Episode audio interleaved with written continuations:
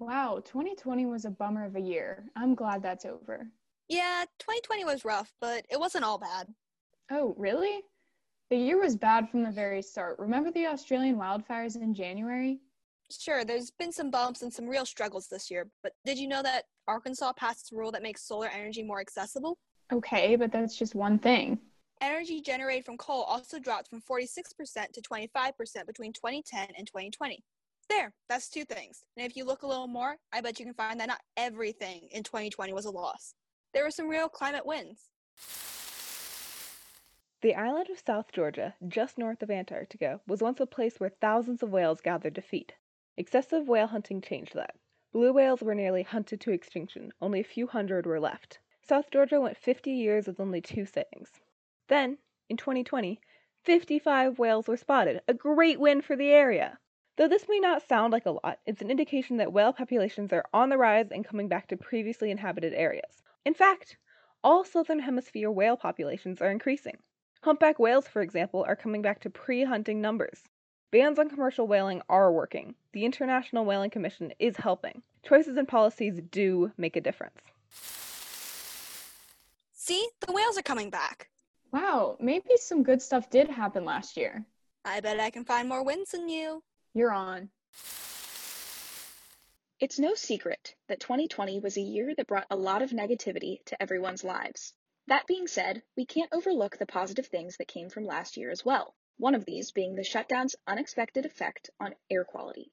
As the initial shutdown brought all global activities to a screeching halt, one thing became visible to scientists and regular people alike the immediate positive change in pollution and quality of air.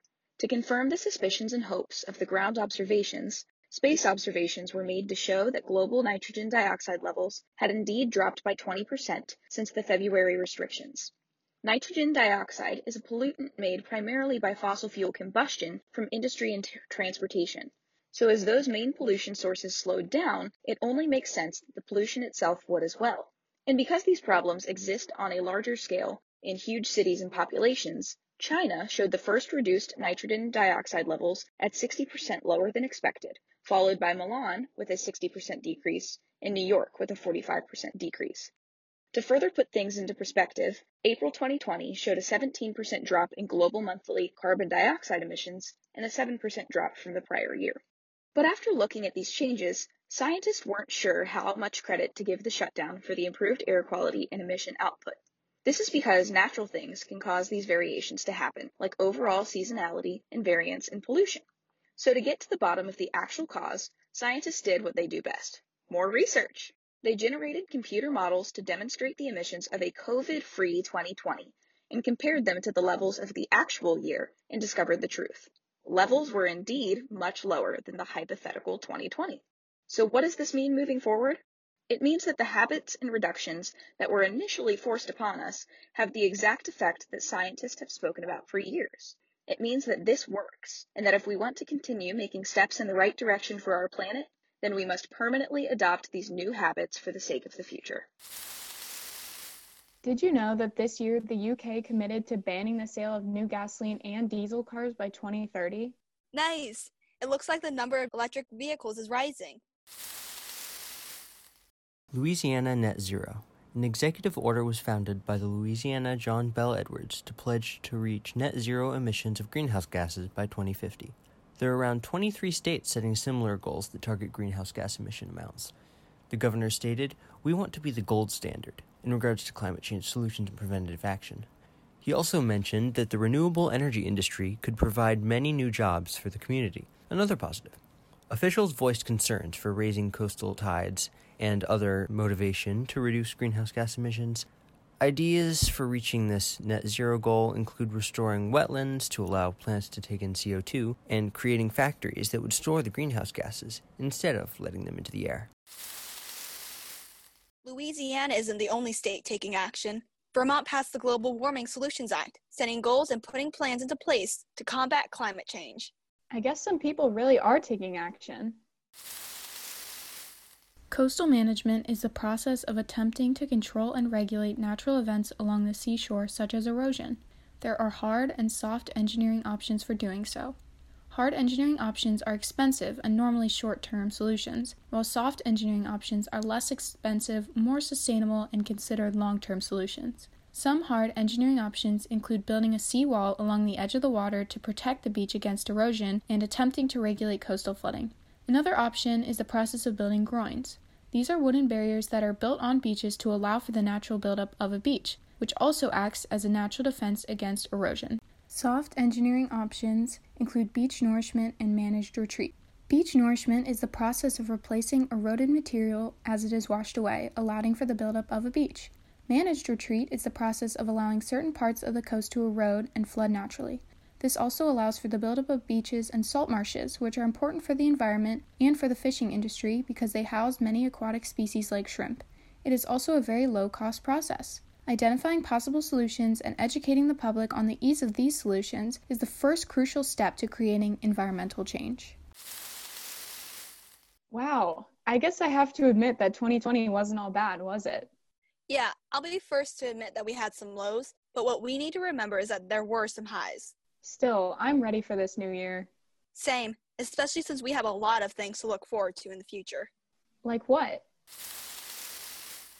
We interrupt your normal podcast listening to tell you that now it's the easiest it's ever been to go solar. That's right, solar energy is lowering its prices and rising in popularity. Historically, burning fossil fuels like coal was less expensive than renewable alternatives, but the cost of solar energy has gone down by 89% since 2010. It's remarkable. Now, in most countries, it is cheaper to go solar rather than build more coal power plants. Solar is officially the cheapest electricity in history. A green goal is in sight. We just need to reach for it. So you see, you could even say that 2020 has a bright future. Well, that's wrong. You didn't criticize my sense of humor. Yeah, that was pretty bad. What are you worried about? Well, you know, that I can't wait to see what kind of change 2021 will bring, but I just feel like all of that kind of stuff is just beyond me. Beyond you? Well, yeah. I'm not why the whales are coming back, and I'm not the governor of Louisiana. I'm just one me. Correction. You are just one force to be reckoned with, and there's a lot of people on this earth. Huh? You've got to acknowledge your own power. What power? The same power that brings people together. Throughout 2020, many different climate change protests and campaigns have attracted global attention and recognition. People are wishing to make their voices heard, to say that they live in this world as well and do not want to see it thrown away into the abyss of climate change.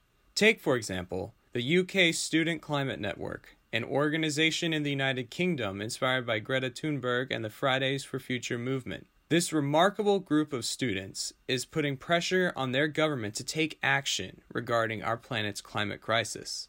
Some of their calls for action include a governmental declaration of climate emergency, as well as educational reforms to educate the next generation about this imperative situation. Similarly, in the United States, the Climate Power 2020 movement made its main goal to pressure the American government to take action, especially in select states including Arizona, Colorado, and Georgia. Additionally, the Crowther Lab Climate Change Campaign is spreading the word about how they believe reforestation is a key to capturing CO2 and combating climate change itself. To sum it all up, 2020 was full of brave people realizing their voices matter and then standing up and making themselves heard. Your voice matters. You share this planet with millions of others. This is your home. And like many protesters have expressed during this turbulent year, it is worth protecting. Wow, there are people doing all that? Yes. You can't think of these things as an I or me kind of deal. The real progress is made when it's we and us. Across the globe, people from all different nations and backgrounds are beginning to speak up. They have taken to the streets in demonstrations and protests. Each one person, each one force to be reckoned with, comes together, and that is power. That is what everyone has. Now, all we need to do is speak up for what can't speak for itself. 2020 was a hard year in many ways. We know that we're sorry for the struggles that last year may have brought you. Our aim isn't to act like 2020 wasn't hard. Our aim is to acknowledge that it was hard and still help you see the bright spots. Though it may feel like everything is spiraling out of control, Our message is that you can make a difference. Remind people the bright spots. Remind them that though many things are breaking, the world is healing. What was something good that happened to you in 2020? Share it. Help each other hold on to the good. And don't forget that just by being there for someone, you are making a difference.